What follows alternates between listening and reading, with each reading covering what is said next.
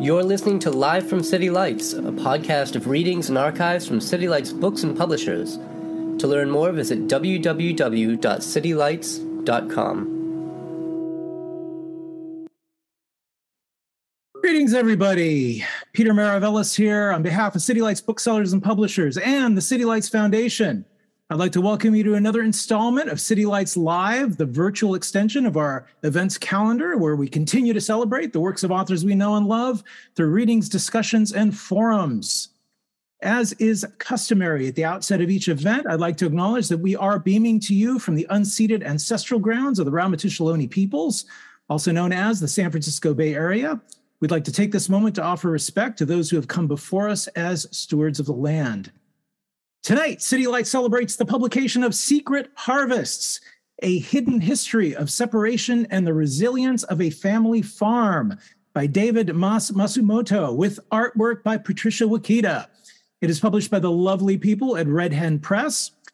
David Mas Masumoto's new memoir follows the journey of discovering a long lost aunt separated by racism and the discrimination of people with developmental disabilities his family is reunited 70 years later, returning to their roots.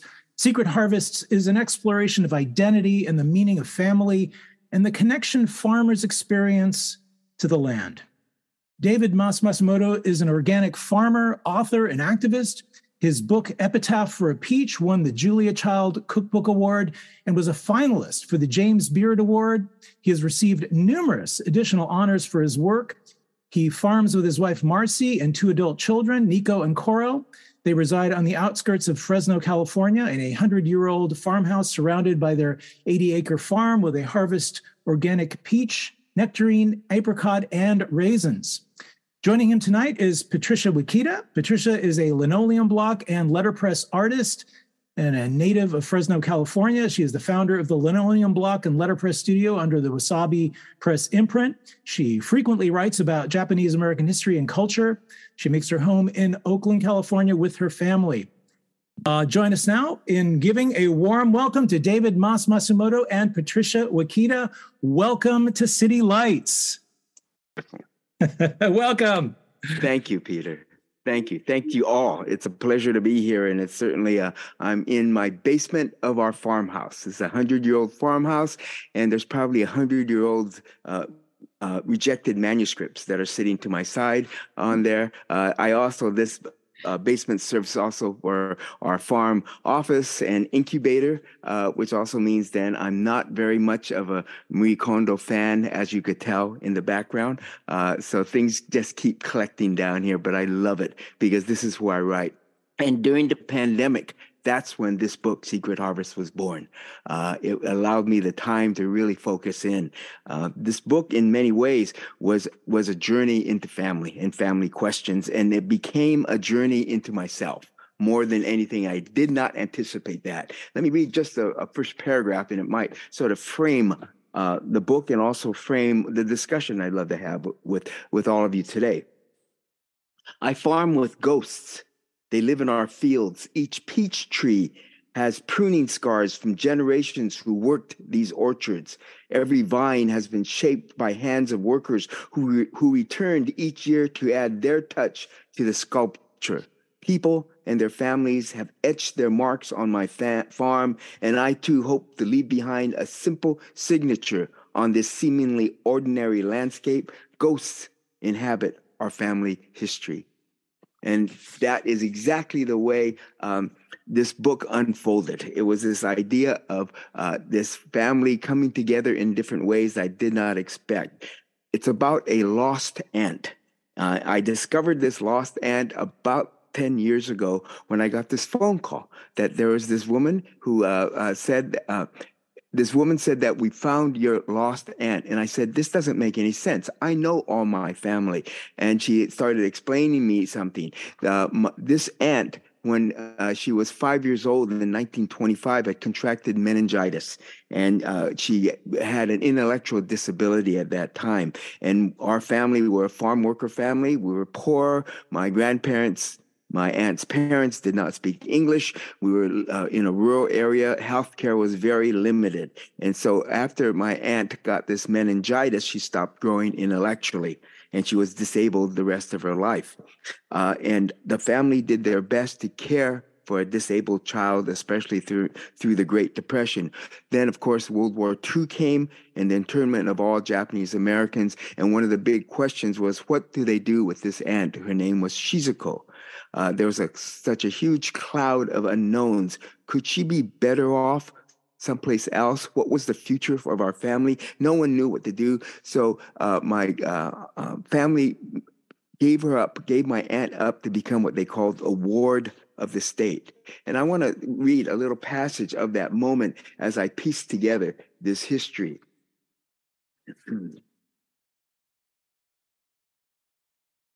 My aunt explained that it was so very hard. Shizuko clung to my grandmother, refusing to let go. She was afraid of these strangers who were going to take her away.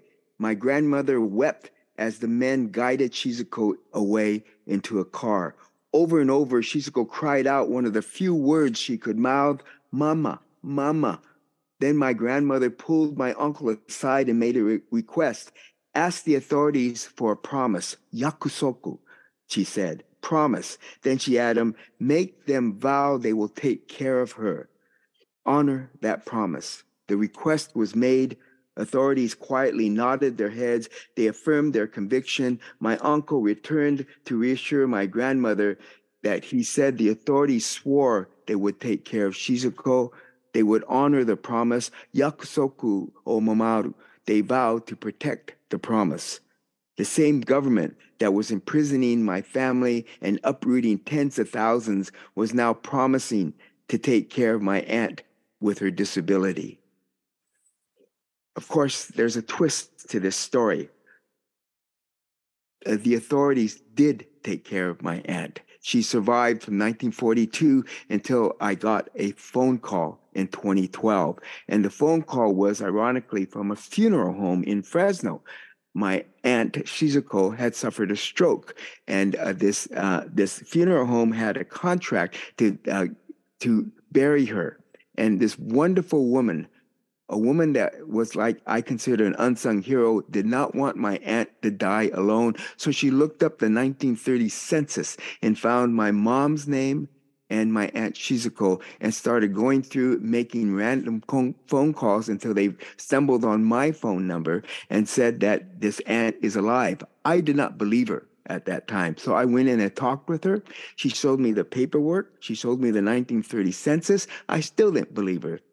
So I went to the regional center, which was taking had the contract to take care of my aunt, who was a again a ward of the state. Uh, they showed the paperwork. It all started making more sense. I still didn't believe it. So I went to the assisted care center where uh, Shizuko was, and I walked in the room, and she, there she was, quiet and comatose because she had the stroke. And it dawned on me, this is this lost aunt. So I went back to home. I talked. I told my mom sit down, you know, Aunt Shizuko. And my mom said, Oh, yeah, she passed away long time ago, many years ago. I said, No, Aunt Shizuko, who was separated from the family for seven decades, Aunt Shizuko is alive in Fresno, a few miles from our farm. It was a stunning revelation for my family. It was hard because there was this rush of emotions that hit all at the same time. Of course, this idea of, of this unbelievable story that was being unfolded, but also feelings of guilt, shame, uh, the emotions you would expect, but all a lot of that trauma that uh, that came from the whole uh, upbringing of, of raising someone with disabilities and also then the internment of World War II and uh, trying to reclaim the past. So I set upon this journey then to try to piece together the story. Who was this Aunt Shizuko? What did happen? Tell me more and I, uh, about the uh, meningitis. What was the state of healthcare in 1925, especially for poor rural immigrants? Uh, what happened at World War II? Why did they become a ward of the state? And would they really take care of her?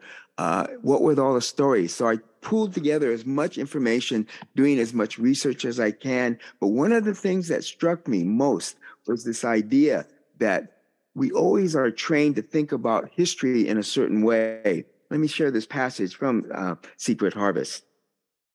This story embodies an emotional legacy, building empathy through imagination in order to accept Shizuko into our family. I restore memory by creating memory and reclaiming the past.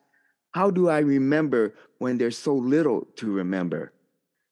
I struggled by seeking information instead of senses, but it was only when I began to look backwards, collecting details anchored in dates and places, and going beyond that, that I began to employ emotions and feelings.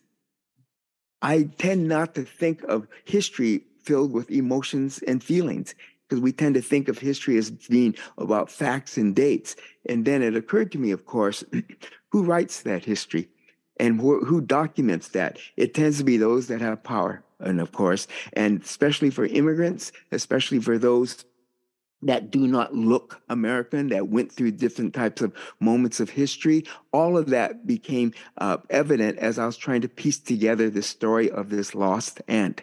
Uh, and I'd have to rely on, ironically, emotions and imaginations to fill in the blanks because we had no record of her. I could not get access to her records from 1942 until I, I met her in 2012. I found out a few details here and there, but there was so much sketches that I couldn't put everything together. And then, of course, trying to talk to my family about it was a very, very challenging uh, uh, subject, and it took time because they too were embarrassed, they were ashamed, but yet at the same time, they understood that resilience that they had to get them through all the trauma in their life. And I had to respect that. One of the terms that I grew up with was this idea of gaman in Japanese. It roughly translates into to have endurance, to be, to persevere. And I often couldn't understand that because growing up on the farm, uh, when things didn't go right, you know, nature didn't cooperate, prices of fruit weren't good. Uh, my folks always said, just, you know, gaman, we just have to endure to that. And they also used another term, shikata ganai, it can't be helped. And I thought at a certain point, that was almost like an excuse that they were using uh, instead of facing some of the reality as I was writing this book, especially thinking of the Gaman, the power to persevere, and the Shikata Ganai, the uh, idea that you have to sometimes accept things and accept circumstances, especially thinking about the life of Shizuko, I began to change my perspective on that. So often in Secret Harvest, I refer back to those two terms and how it evolved uh, as I was writing the book and began to understand uh, Shizuko's story more and more more. Uh, in many ways, part of the uh, process was to make sure I asked questions. And part of those asking questions was the idea of filling in those blanks. We had no photographs of Shizuko. There was no documents to represent her. And it, I never understood that uh, because if my family thought she had passed away, why wasn't there a plaque in the mausoleum uh, that uh, the Sugimoto family was. Uh, and of course, it had to do with they never had ashes for her, but yet was her memory wiped away or was it part of it in a different context? And that's why I use this term called recuperative memory, where you try to remember things that often people want to forget. Uh, and it's really important, I think, to respect the fact that not everyone remembers everything, or do they want to remember everything? Uh, the context of history uh, was something that always jumped out at me because when I was young, I thought, oh, if internment happened today, I would fight. I would go out there and protest and get arrested. As I got older, I began to think in a different context, especially, for example, with my father. My father was a second son the older son had been drafted into the U.S. Army before Pearl Harbor. So when Pearl Harbor came and internment hit, he had to take over uh, being responsible for the family. And it occurred to me, huh, maybe at that point you had to persevere in a different way. You had to find that shikata ganai, things can't be helped. So the, my perspective began to change. And that was part of the uh, part of the genesis of writing this book about my aunt, trying to understand how did she persevere through all this? What was her attitudes and and uh, trying to piece together as best I can. One of the things that struck me in writing uh, this book was the role of farming as part of our family. Uh, you know, our my both sides of my family, uh, they were farmers in Japan, from Kumamoto in southern Japan and Hiroshima, and they settled in the Fresno area and were farm workers. Uh, of course, my grandparents, because they were aliens, uh, could not own land because of the alien land laws that targeted uh, Orientals from owning land. Uh, and I write about a passage where I found that some there are court cases in the 1920s about you know what constitutes an Oriental. And around that time, there were many Armenians that came to the Fresno area. Uh, they were escaping the genocide. They wanted to buy land. So there's a court case. Are Armenians Asian or are they European? Because really, Armenian is right on that border of, of Eurasia. And a court case defined uh, Armenians as white Asians. So therefore, they could buy farmland where Japanese Americans could not. And it set this different path for these two different groups. But it, it did capture that, that idea that this is the context of the life that Shizuko uh, was born into and was raised, especially as someone with a disability.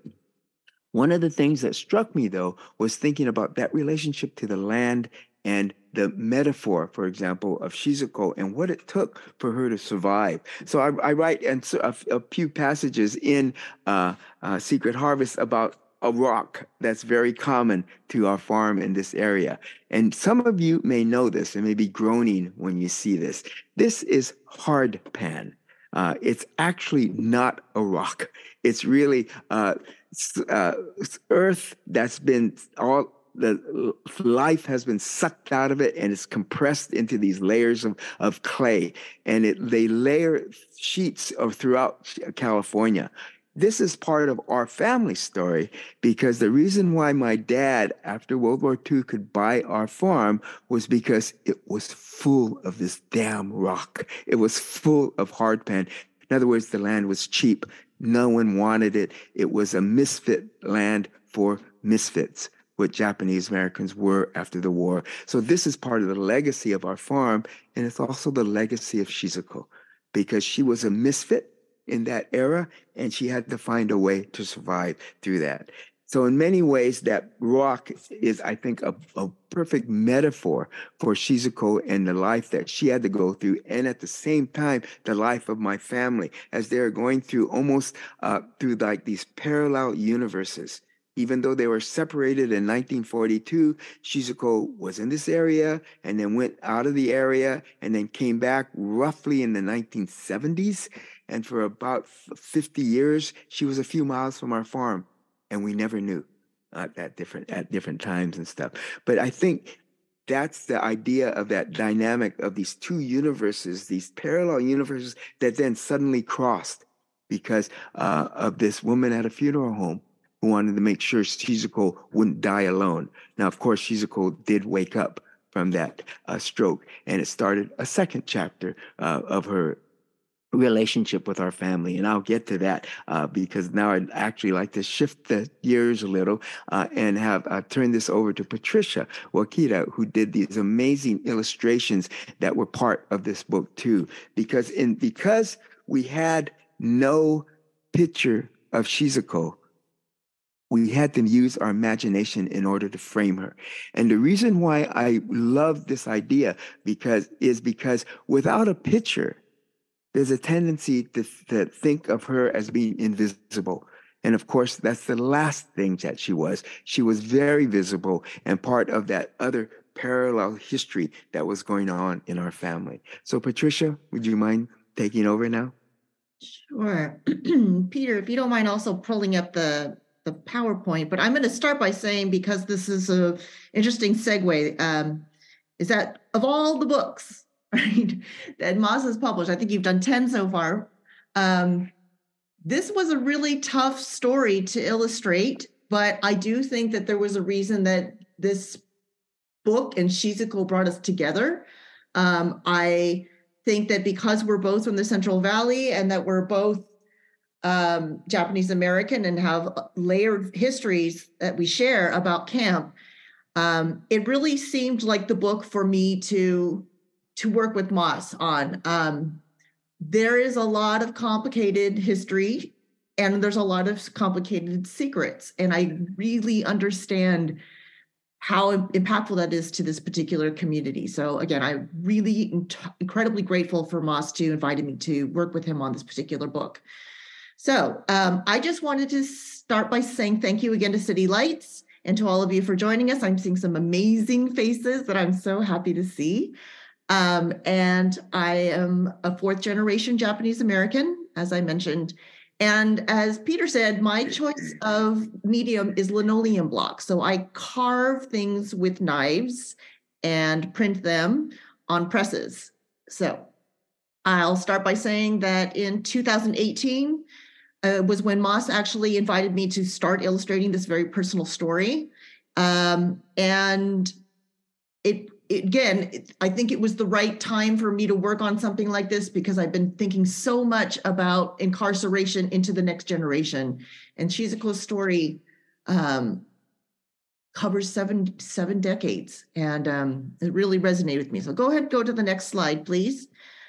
And when Mas first approached me with this idea, like I like I said back in 2018, we weren't sure how many illustrations were going to be needed, and the the manuscript honestly was still evolving. There was a draft of it, and it probably evolved maybe I don't know four times more um, while we were working on it. And maybe I'll ask Mas to talk about this later, but there were many, many, many, many other drafts before he even showed it to me.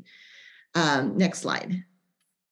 So, with the aid of a lot of historical research in the family photographs, there ended up being 34, sorry, 34 linoleum block prints that were created. And part of this also encouraged me to go to the Masumoto farm in Del Rey, which is not far from my parents' home, and to take photographs of tools and processes that I thought were useful for creating the work. So, here are some photos of Mas harvesting some grapes with this very antiquated looking tool, but it's the same tool that's been being used for generations to do the exact same thing, which is cutting through that very tough vine. And then the family uses, our family uses the same techniques to dry raisins and create raisins that we have for generations, which is to lay them on paper in between rows of grapes and let them dry in the sun. Next slide. Those images became these sketches and linoleum blocks um, prints that eventually made it into the book. Next slide. Um, I should also say that um, you know some of these historical images were things that I pulled from WRA photographs, which is the War Relocation Authority images, but I had to tweak them a little bit. I really wanted to make them um, still resonate with Mas's story. Um, his family and my family went to Gila River but you can see in, in this example a process of where I was drawing directly onto the linoleum block on the left. And then after carving it, you can see some details are added, more texture. And that's how, you know, that's basically a process for me. And I do everything with pencil. Um, I'm really not a digital artist. And what you get is what you have. And so the even the the printing process is, is all analog as well. So next slide. Um, here's another example of process. So I asked my uh, my husband and my son to enact a dance called the Tanko Bushi, um, which is a song and a dance that's performed usually in the summer for a festival of ancestors called Obon. It's a Buddhist festival. But I never, well, you know, when we usually do the dance, we just mime the shovels. So I asked them to put in the shovels. And the next slide, that photograph became the block that's um, that's in the book. So go ahead to the next slide, Peter. Um, and you'll note that the image is flipped because this is the way also that um, block printing works. Relief printing is is a reversed mirrored kind of process. So what you see here then gets inked up and then it's printed and it becomes the face way as before. Next slide. So this is going to be the last slide that I'm going to talk to you a little bit about a process. So to create the image on the cover with Shizuko. Like Mas said, we had no photos to reference. However, I knew I, I knew how to place her in a certain time and place, and I uh, and that's pre-war, 1920s. Um, I knew that she was around 22 years old or 23 years old in 1942 when the family was forced off their farm um, due to Executive Order 9066, and they were separated from Shizuko at that time. So I started doing some research about sun protection and what the Issei and Nisei would be wearing, the first and second generation Japanese Americans would be wearing out in the fields at that time. And that bonnet really stood, stood out. I mean, this is a brutal heat. So, next slide. And more grapes. Um, I, I, really was mesmerized by the 100 year old uh, vines that are still on the Masumoto farms and just how productive they are and how how deep their roots go in the Central Valley. Um, they are a very core crop and um, maybe have been for and more than any other cultivated crop there. I'm not sure about that part. But um, it was really fascinating for me also to do research about the recycled fabrics and how to get that stiffness of the brim. Um, and then there was another layer that Mas shared with me about the bonnet that I was not aware of before that was very important to me later. And that is that women, of course, today still wear these kinds of face protections in the in the fields partly to protect them from the sun and from any kind of exposure to scratches or itchiness from plants as they're harvesting or working but another layer of this is because it actually aids in anonymity so that it's not always obvious that these are women that are working in the fields which hopefully helps give them another layer of protection against sexual assault or sexual um, harassment in the fields, which is prevalent back then and it is prevalent today. So, next slide, you'll see the sketches that I um, started on the linoleum. I'll just talk and just say that again, that towards end, I, I was able to work out the bonnet as a major part of Shizuko's portrait um, and then it got even fuller and, and wanted to have her surrounded by those vines. So these are the first two sketches. The one on the left is paper, and the one on the right is on the linoleum itself. And then last slide, I think it should be the last slide. Maybe there's two more. And then you see on the far right, after I'd carved it and inked it and then printed it, you see the printed one on the left, which is what became the cover. Um, and then I watercolor painted that before I submitted it digitally to Red Hen Press. I think there might be one more slide, and that's the very end. But again, I using my imagination was a huge piece of pulling this all together. And um, I really, the story is dedicated to entangling her story um, and surrounding the life without her there. Um, I realize here that this is a video, and I think we're going to skip it for time, but uh, it's it's been a journey, and I'm very proud of the work that we've accomplished together. So thank you, Mas, and thank you, Peter. Thank you, Patricia. Again, it was uh, uh, such a joy to work with Patricia uh, and to grapple with these family secrets. And yet, everything was going to be public. I mean, because I decided at one point I wanted to write a book about this. So, how do you deal with family secrets when you're writing a book? Uh, and one of the challenges was I wasn't going to do one of these kiss and tell books where I tried to expose everything. Uh, the wild thing, the interesting thing was as this story unfolded, I couldn't find the bad guy, the bad person. At first, I thought, oh, I'm sure she's Shizuko, uh, and she did go through a lot of tough times, but her caregivers were amazing. And that's why she survived 70 years of institutional care. When I first met Shizuko, she was 90 years old. She had survived decades of institutional care. As I said, when I first met Shizuko, uh, she was comatose. She had suffered, suffered a stroke and uh, brought the family together in these amazing, wonderful, and awkward moments where we tried to come together with a piece of living history in front of them. Uh, but because Shizuko was comatose, there was a sense that mm, uh, that she was going to pass away. So we started making uh, plans for her funeral and a memorial service. Three months later, Shizuko woke up. Uh, and it was a stunning when I got the phone call because we thought she was going to pass away. She wasn't in a special ICU unit or anything. She was just in a basic assisted care facilities. But it was because of these amazing caregivers, they figured out a way to actually feed her while she was comatose. Uh, and so she woke up three months later. And this was the beginning of looking at family secrets round two where it suddenly I had to make these phone calls to family saying, Shizuko? And they said, yeah, they thought I was phoning because we are going to start planning for the funeral. I said to my family, my mom, my aunt, my uncle, my cousins, Shizuko woke up. So it started round two of all these stories that needed to be probed into, and yet in a very, very difficult way. Uh, so we had a second family reunion with Shizuko and a second opportunity for some of these stories to sort of uh, uh, be exposed. when Shizuko first woke up, I was called and I ran over to go visit her. Right, uh, she was in a wheelchair at this time, so I went up to her and and I uh, introduced myself you know and be actually before i saw her i saw uh, one of the workers at the uh, as- assisted care center and i said he said who are you and i said well i'm her nephew and he looked at me and he goes where have you been all these years? And he was spot on. He was right. I tried to explain that we didn't know she was here but the whole idea though that she had developed a different family and the family was those people at her assisted care center.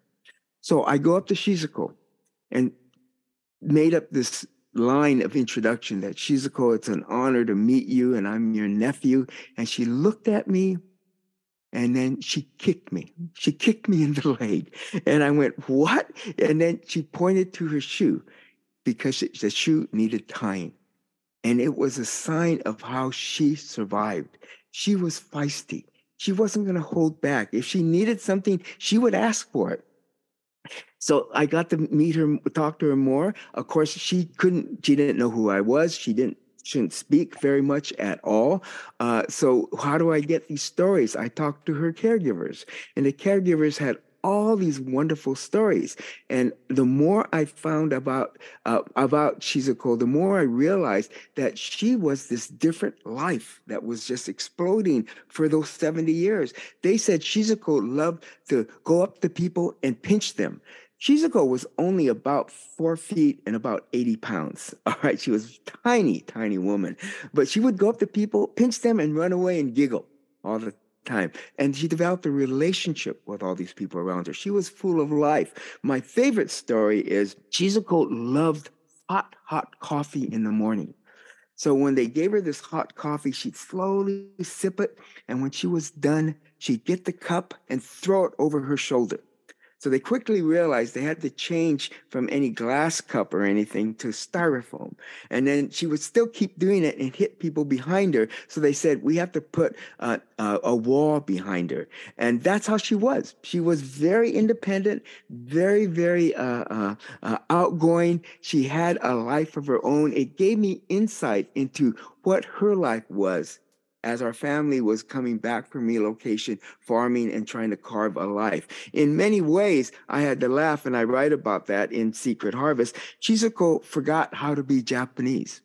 And that's how she survived in many ways. Uh, and it was just a wild notion of comparing that lifestyle she had with my family's history, right? Uh, and I tried to do these parallels. Uh, my family comes back from the relocation camps. Uh, uh, they, in many ways, and I use this line, uh, they saved face by not having a face. They tried to be invisible. That's how they survived uh, all the racism post World War II. Uh, my dad would tell stories that we would grow these wonderful peaches, but we couldn't use our name on the box because people didn't want to buy Jap peaches. And the irony was, of course, we packed them and we used the Japanese American broker, a Japanese American trucker, uh, the distributor down in Los Angeles who, who, spread, who sent it to all those grocery stores. It had the fingerprints of Japanese Americans, and people ate them because they tasted fantastic. So there's this wild dynamic of what was going on with our family, our family history, working the fields. At the same time, Shizuko was work, living through these different assisted care centers uh, and trying to survive. One of the stories that came up, and it was it was a wonderful story because I was asking about uh, our family, what happened after camp. Really, the question was, why didn't they try to find Shizuko? And one uncle told me this amazing story. My grandfather was a carpenter he worked in the fields, but he really was a carpenter. And he uh, uh, made all these uh, wooden pagodas in a Japanese garden that they kept behind their house with these intricate patterns of it. Uh, one of the things he made was butsudans, Buddhist altars for our families my family, when the war came, didn't know what to do with this altar. They couldn't take it with them to these relocation camps. So they contacted a neighbor and asked the neighbor, Would you store these for us? We don't know when we're going to come back, if we're going to come back. The amazing thing was, it was an Armenian farmer who neighbor who they stored it with. And I kept thinking about that. What was that like to have someone come and say, We want to store these wooden pagan altars for someone who's deemed the enemy. And I, interestingly, it was Armenians that reached out because they understood genocide. They understood how to be judged. So they took care of these altars. So when my family came back, my uncles had the fortitude to go collect these altars, and we still have them in our houses now. Parallel to that, was this idea of Shizuko going through these different um, uh, institutions that she was at. And one of the institutions that I did find records that she was at was DeWitt uh, Center, which is up near Auburn, north of Sacramento in the foothills. And this was a facility that you could imagine back then through the 50s and 60s. It housed like three or 4,000 uh, uh, residents, patients who all had mental disabilities. And they were housed in this one center. They had staff, and uh, I wanted to, so I went to go visit there, uh, knowing that it had been it had, it had closed in the seventies, uh, because in the seventies uh, Governor Reagan signed this bill to decommission those large institutions, and uh, patients went to these smaller centers. And that's when Shizuko came back to the Fresno area in the 70s. But I went to go visit DeWitt because this was Shizuko's home for 20 years. It's still there. It's now used by a number of, of agencies. There's a, a, a, a a, a, senior center there. They have a health center there, a lot of empty barrack like buildings. Uh, but they also had a historical society that was based there. So I went to visit the historical society and, and society and asked if anyone had worked at DeWitt uh, when they had patients. And I was introduced to a music teacher. And a music teacher I contacted and I asked, Did you happen to know a woman named Shizuko Sugimoto, tiny, four foot? And of course, she didn't remember that because of so many years, but she did uh, work with many, many, many of the clients there. And I said, What was it like? And she said, Oh, it was wild because these are all clients that have certain um, mental disabilities. So when they would uh, form a little band, it would have all these percussion instruments. And I imagine Shizuko just pounding on something, pounding on something out of rhythm, making noise, making all this racket. So I asked the teacher, Oh, that must have been so hard, you being a uh, music teacher and a musician. And she stopped me and she goes, No that was music to my ears. That's when I began to piece together how Shizuko had these caregivers that took care of her, that understood her, that accepted her for what she was and how she was. So these are part of those family secrets that I was probing into. We tend to think of family secrets in the negative, that there's something terrible and bad and hush hush. In the middle of this exploration of Shizuko, there are these other secrets that also expose this almost amazing, wonderful side of her, of her people around her, and even of my family, of how they try to cope with this uh, and understand this idea of separation. One of the stories I write about in Secret Harvest was through one cousin. She said, You know, I heard the story from my dad, but I, I was never supposed to talk about it. And I said, What was that? Excuse me, and this was my uncle. And uh, my cousin said, My dad, my uncle, after the war, maybe in 1940, maybe 46, 47, him and their grandmother, Shizuko's mom, did look up and found Shizuko. And I said, What? How come no one talks about it? Uh, the story, and all, we don't know all the details, but the story was uh, Shizuko was in a mental uh, facility called Porterville, which again was this huge, large facility that housed hundreds, if not thousands, in this facility. They went to go see her.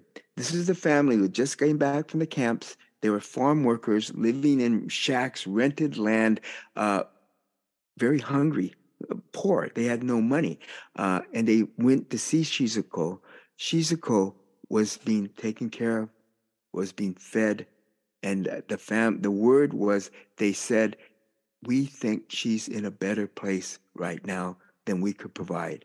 So the story was that my uncle and my grandmother turned to each other and they said, We're going to let Shizuko go because she's better off.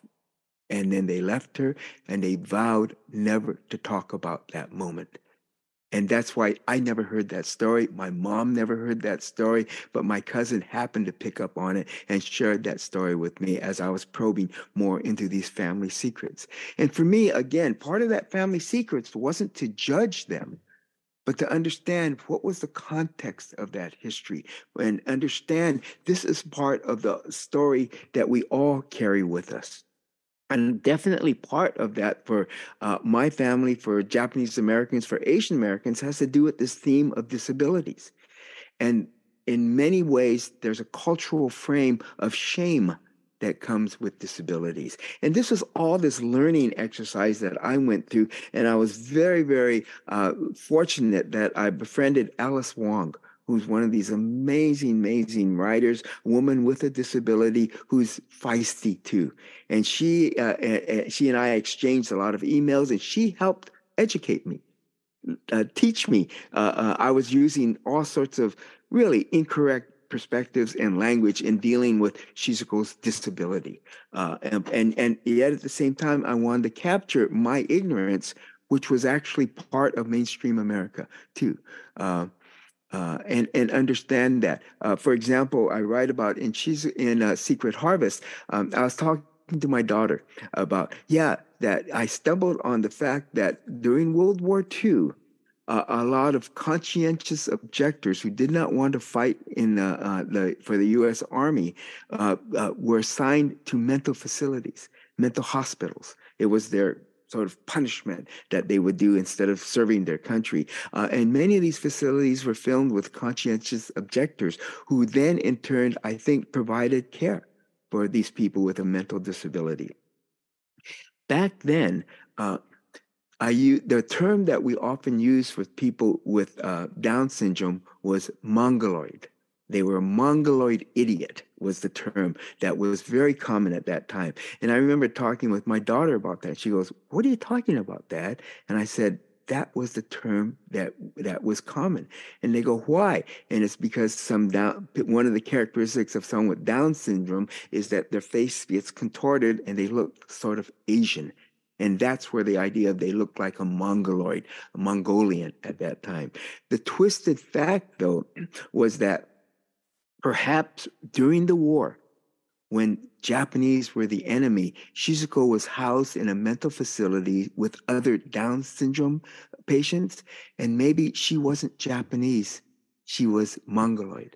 And that was perhaps gave her a different type of care that happened. Again, these are very, very uh, some of the stories that kind of float around and fill in part of those dynamics of how history is told and, and experienced in different contexts. And that's part of that cultural frame that I was trying to understand and trying to get at in many different ways. And that's why this theme of disabilities permeates this story. And at the same time, my own family had this, this confusion, this distance from it at the same time, which is very characteristic of most of the nation, and it still is in many ways. The other part of writing this story had also to do with the idea that we farmed. And in many ways, there was this theme, uh, Japanese term called wabi sabi, which talks about life is imperfect, impermanent, and incomplete. In many ways, that's the same themes that Shizuko grew up with. And it's the same themes I grew up on a farm and I still farm that way, farming organically. The understanding that I will try to try to grow the perfect peach, but knowing that perfection is not something that's always found in nature. The idea that as we farm, things are never complete. There's always more to do, more work to do, and always more to look forward to. And also, things aren't permanent on the farm. Nature is always changing things. And certainly with climate change, we understand that power of nature. And at the same time, that's actually the same power that Shizuko represented because she was imperfect, he was impermanent and she was incomplete. So I think, again, this notion of these parallel universes always struck me in many different ways. And I try to capture that as much as I can in the book and understand how things in farming and things in the story of people with in, in the disabilities communities are plowed back into all of us, plowed back into our fields, plowed back into the peaches and nectarines that we grow. It's part of how you want to, I want people to remember where their food and their stories come from. So part of that idea too, for all of us, I hope we could think about uh, family secrets, but think about in a in the terms of a question.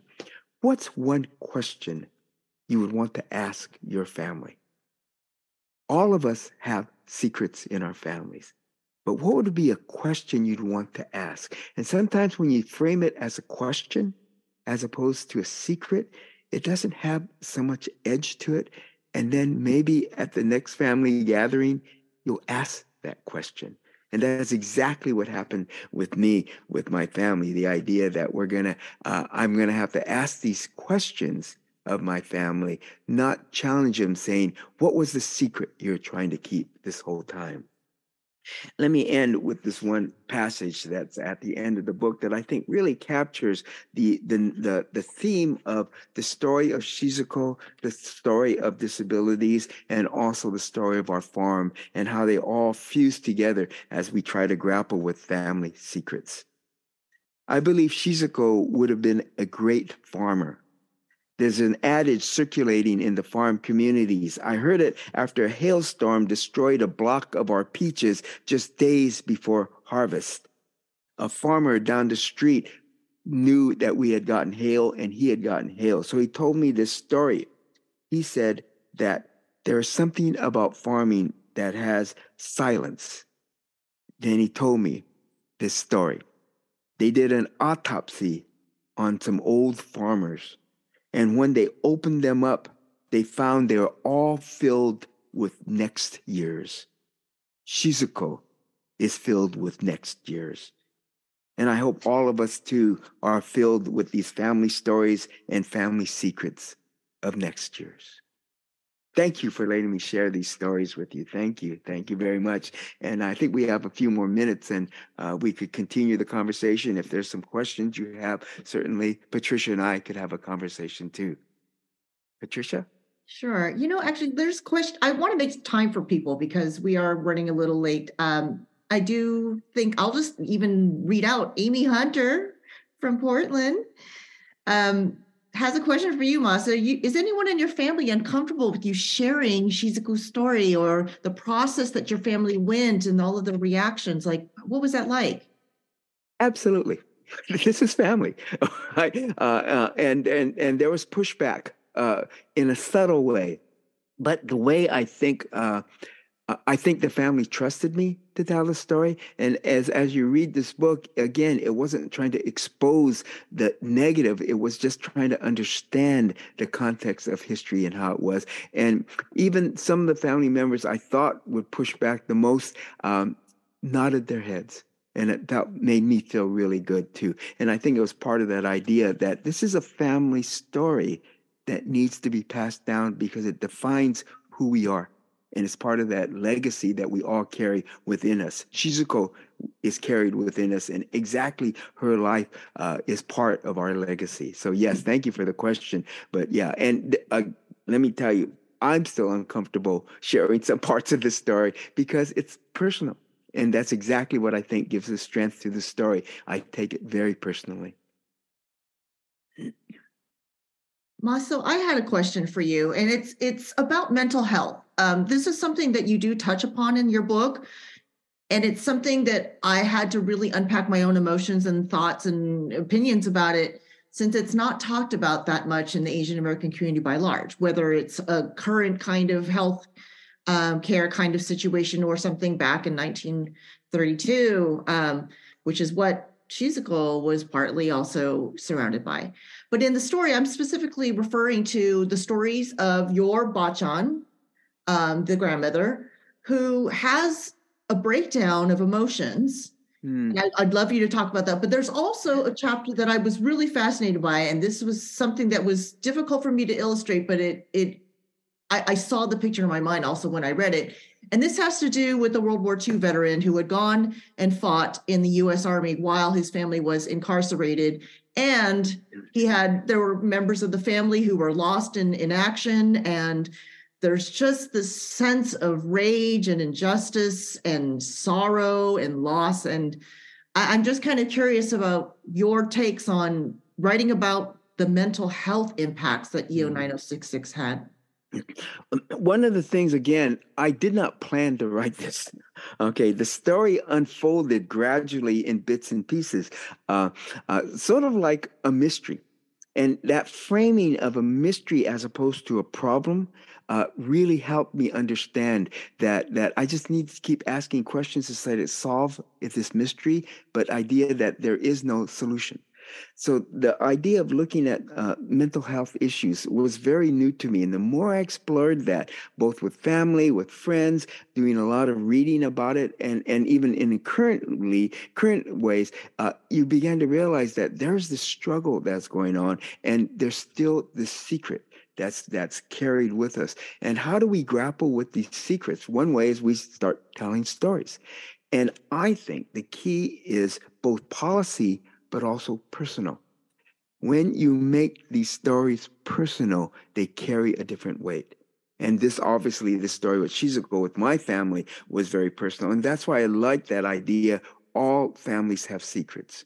Every family has a secret. And if you probe often, there's probably some mental health issues that are probably those secrets that no one wants to talk about. But once you start talking about them, it brings them out on a public platform and it shifts the meaning. So suddenly, instead of something being shameful with guilt, it's actually more of a personal story that defines us. And that's what happened with my family too. Uh, and again, that uh, it was uncomfortable to share this story on the one level, and on the other level, it was this calling that I had. Uh, early on, at one point, when I started pre- piecing this story together, I thought I should write a novel about this because then I don't have to worry about telling this family secret as much. Uh, and I realized I'm not that good of a novelist. Uh, I couldn't. I kept going back to saying, no, you can't make things up because I'm a nonfiction writer. So part of the uh, the the book itself, uh, just for some people who may not have seen it yet, it's divided into sections where each uh, each chapter begins with uh, a section that's in uh, italics, and that's part of Shizuko's story is in italics, which I didn't know much of. And I wanted to be honest about that uh, because I wanted to keep that that uh, honesty that we didn't know a lot, and I still don't know a lot, but that's part of the story about family. There's a lot we don't know, and we may never know, but that doesn't mean it didn't happen. And again, it gets back to uh, working with Patricia. We had no photograph of Shizuko. So does that mean she didn't exist? Of course not. You know, uh, so as, as, working with Patricia, I wanted to see what she what what Shizuko looked like, and that's where Patricia came up with her illustrations. That this is what Shizuko looked like, and it was wonderful because again, it suddenly it added an image to my writing, and then I could work off that image. And there's nothing wrong with that because as we work through our memories, memories aren't rigid. They are actually evolving as we age. Uh, and and and as more information, and all those pieces of information help tell the stories. So that's why, again, uh, Patricia didn't tell you that when I first approached her, I said, you know, Patricia, you know, would you mind doing like two or three illustrations for this book? and it slowly expanded from two or three to maybe a dozen.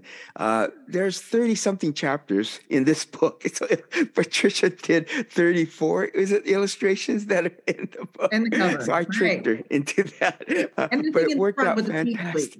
That was the last minute thing. Yeah, there was a lot.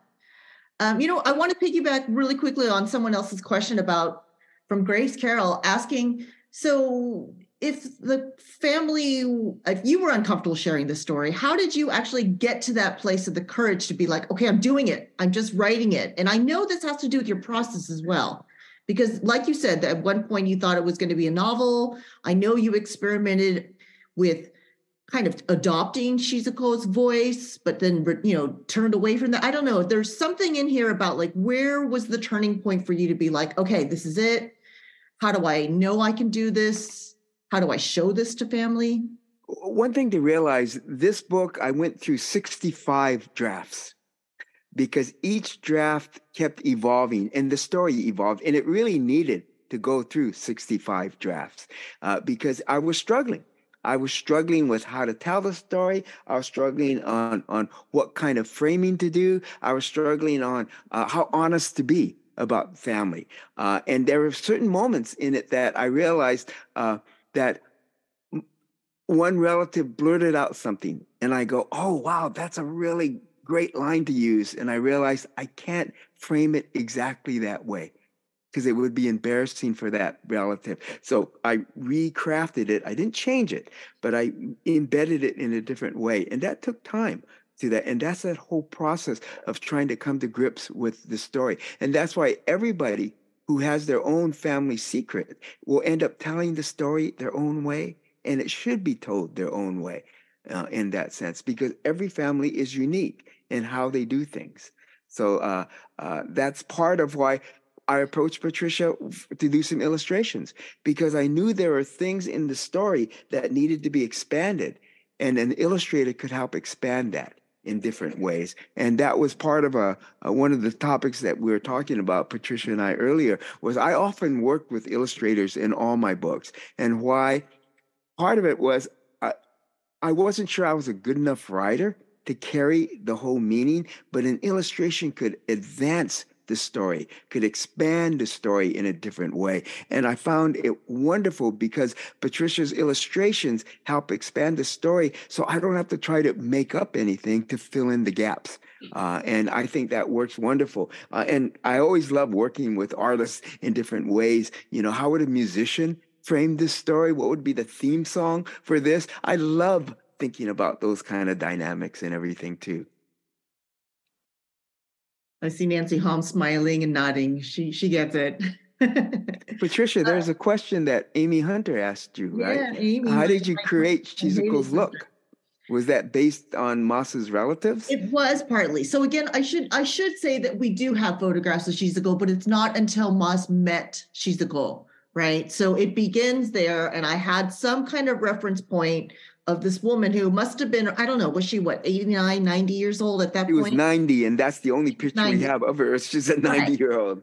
So I could use that. And I did look at historical photographs, but when it came to the cover, which was the very first illustration I did, I just decided because actually the another thing was that when Mas first came to me, well, no, the first title was called Blue Moon. And then the second title was Shizuko. And when he landed on Shizuko, I was like, okay, Shizuko, it's got to be Shizuko on the cover. And um, I'd say that part of it was looking at family photos. Part of it was just looking, sifting through photographs of Nisei women who were about 22 years old in that time period. Like there's a certain look, I think, that farming people had back before the war. Um, and then ultimately, I wanted Shizuko to be so beautiful. I wanted Shizuko to be full of vitality and full of that energy, but also serenity. There was something I had wished upon her um, that I think she did embody when she lived on the farm with her family before the war, before she was separated. So um, that's pretty much how I crafted it. I will tell you though, Amy, because you're a good friend, that I struggled later because partly partly because I've never done a full book before. I had only done spot illustrations that were commissioned to me, like maybe two or three or maybe six was the most. And this was a huge challenge. But um, the thing that was really difficult, and I would redo again if I was given the chance to just do the whole book over again, and that was aging Shizuko. So there are images of her when she is a young, young child. That was a choice that I made. I mean, uh, Mas also gave me complete free reign. He said, never said a word to me about what needs to be here, what needs to be this illustration, what do I see as a visual language and accompaniment for that. So there are different stages where she's Shizuko is at different ages. And again, if I had done this better, I would have actually done character sketches from the beginning and aged her all in one sketchbook. But I didn't do that. I actually did the the cover one first, and then I went backwards, and then, you know, I think I used the one the photographs that he had um, from meeting her in the 2000s and it, it's a little bit of a hodgepodge. I, i'm not proud of that but it's it was a learning thing to understand like how do you go through that process with somebody going backwards in time? That was actually a really huge challenge. Again again the nancy hom nodding. I know she knows what i'm talking about so thanks for the well, question Amy. but but in a fun way and and I hope people understand that, you know, writing a book, doing the illustrations, it's a journey. Okay. It's not like I knew how this book was going to end. I knew how things would happen. I knew all the sequence. And that's why it went through 65 drafts uh, because it kept shifting and growing. And I thought get better and better. Oh, there are drafts that got worse. Okay. I will admit that. uh, and, and getting feedback from different people. And then uh, again, uh, you know, as as Patricia would do an illustration, we'd talk and expand on that. And, and part of the idea was this was this fun journey, and this journey continues now. Sharing this with you know at City Lights and this wonderful audience, it was part of that dynamic too. That it's the journey of sharing this story, uh, and I hope our paths keep crossing with with you and the audience and everything. Please reach out to us and and uh, uh, uh and and because I plan to be telling this story for years uh, in many ways, and uh, and I want to hear other people's story too, because uh, certainly uh, one thing that uh, that Alice has taught me was the idea that you need to be vocal on this.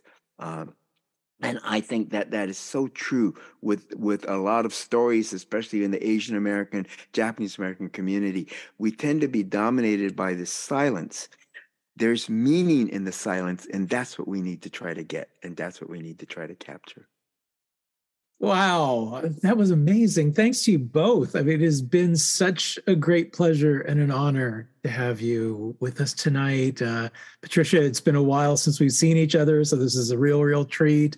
And there's such a compelling and heartening family story. I mean such beautiful artwork to go along with it. A really great combination. So much respect to you both. Um, today's event has been made possible by support from the City Lights Foundation, continuing the legacy of our founder, the late Lawrence Ferlinghetti, through public events like this one, our publishing program, and educational outreach, all dedicated to sustaining a vibrant community of readers, writers, and independent thinkers. So uh, thank you, everyone. And uh, David, congratulations an amazing, amazing story, an amazing, amazing book. It's such thank a great you. honor to have you. Uh, thank you, and thanks everyone for sticking around and hearing this. Uh, it's it's a story I think uh, that resonates with our families, uh, and and I hope it was a story that that was able to elevate our thinking. It wasn't. It's not. Here's the key. It, I realized it's not my story. It's all of our stories. Thanks for listening to Live from City Lights, a podcast from City Lights Bookstore and Publishers. Our theme music was provided by Axolotl. All City Lights events are free. To see upcoming events at City Lights Bookstore in San Francisco, check out www.citylights.com slash events.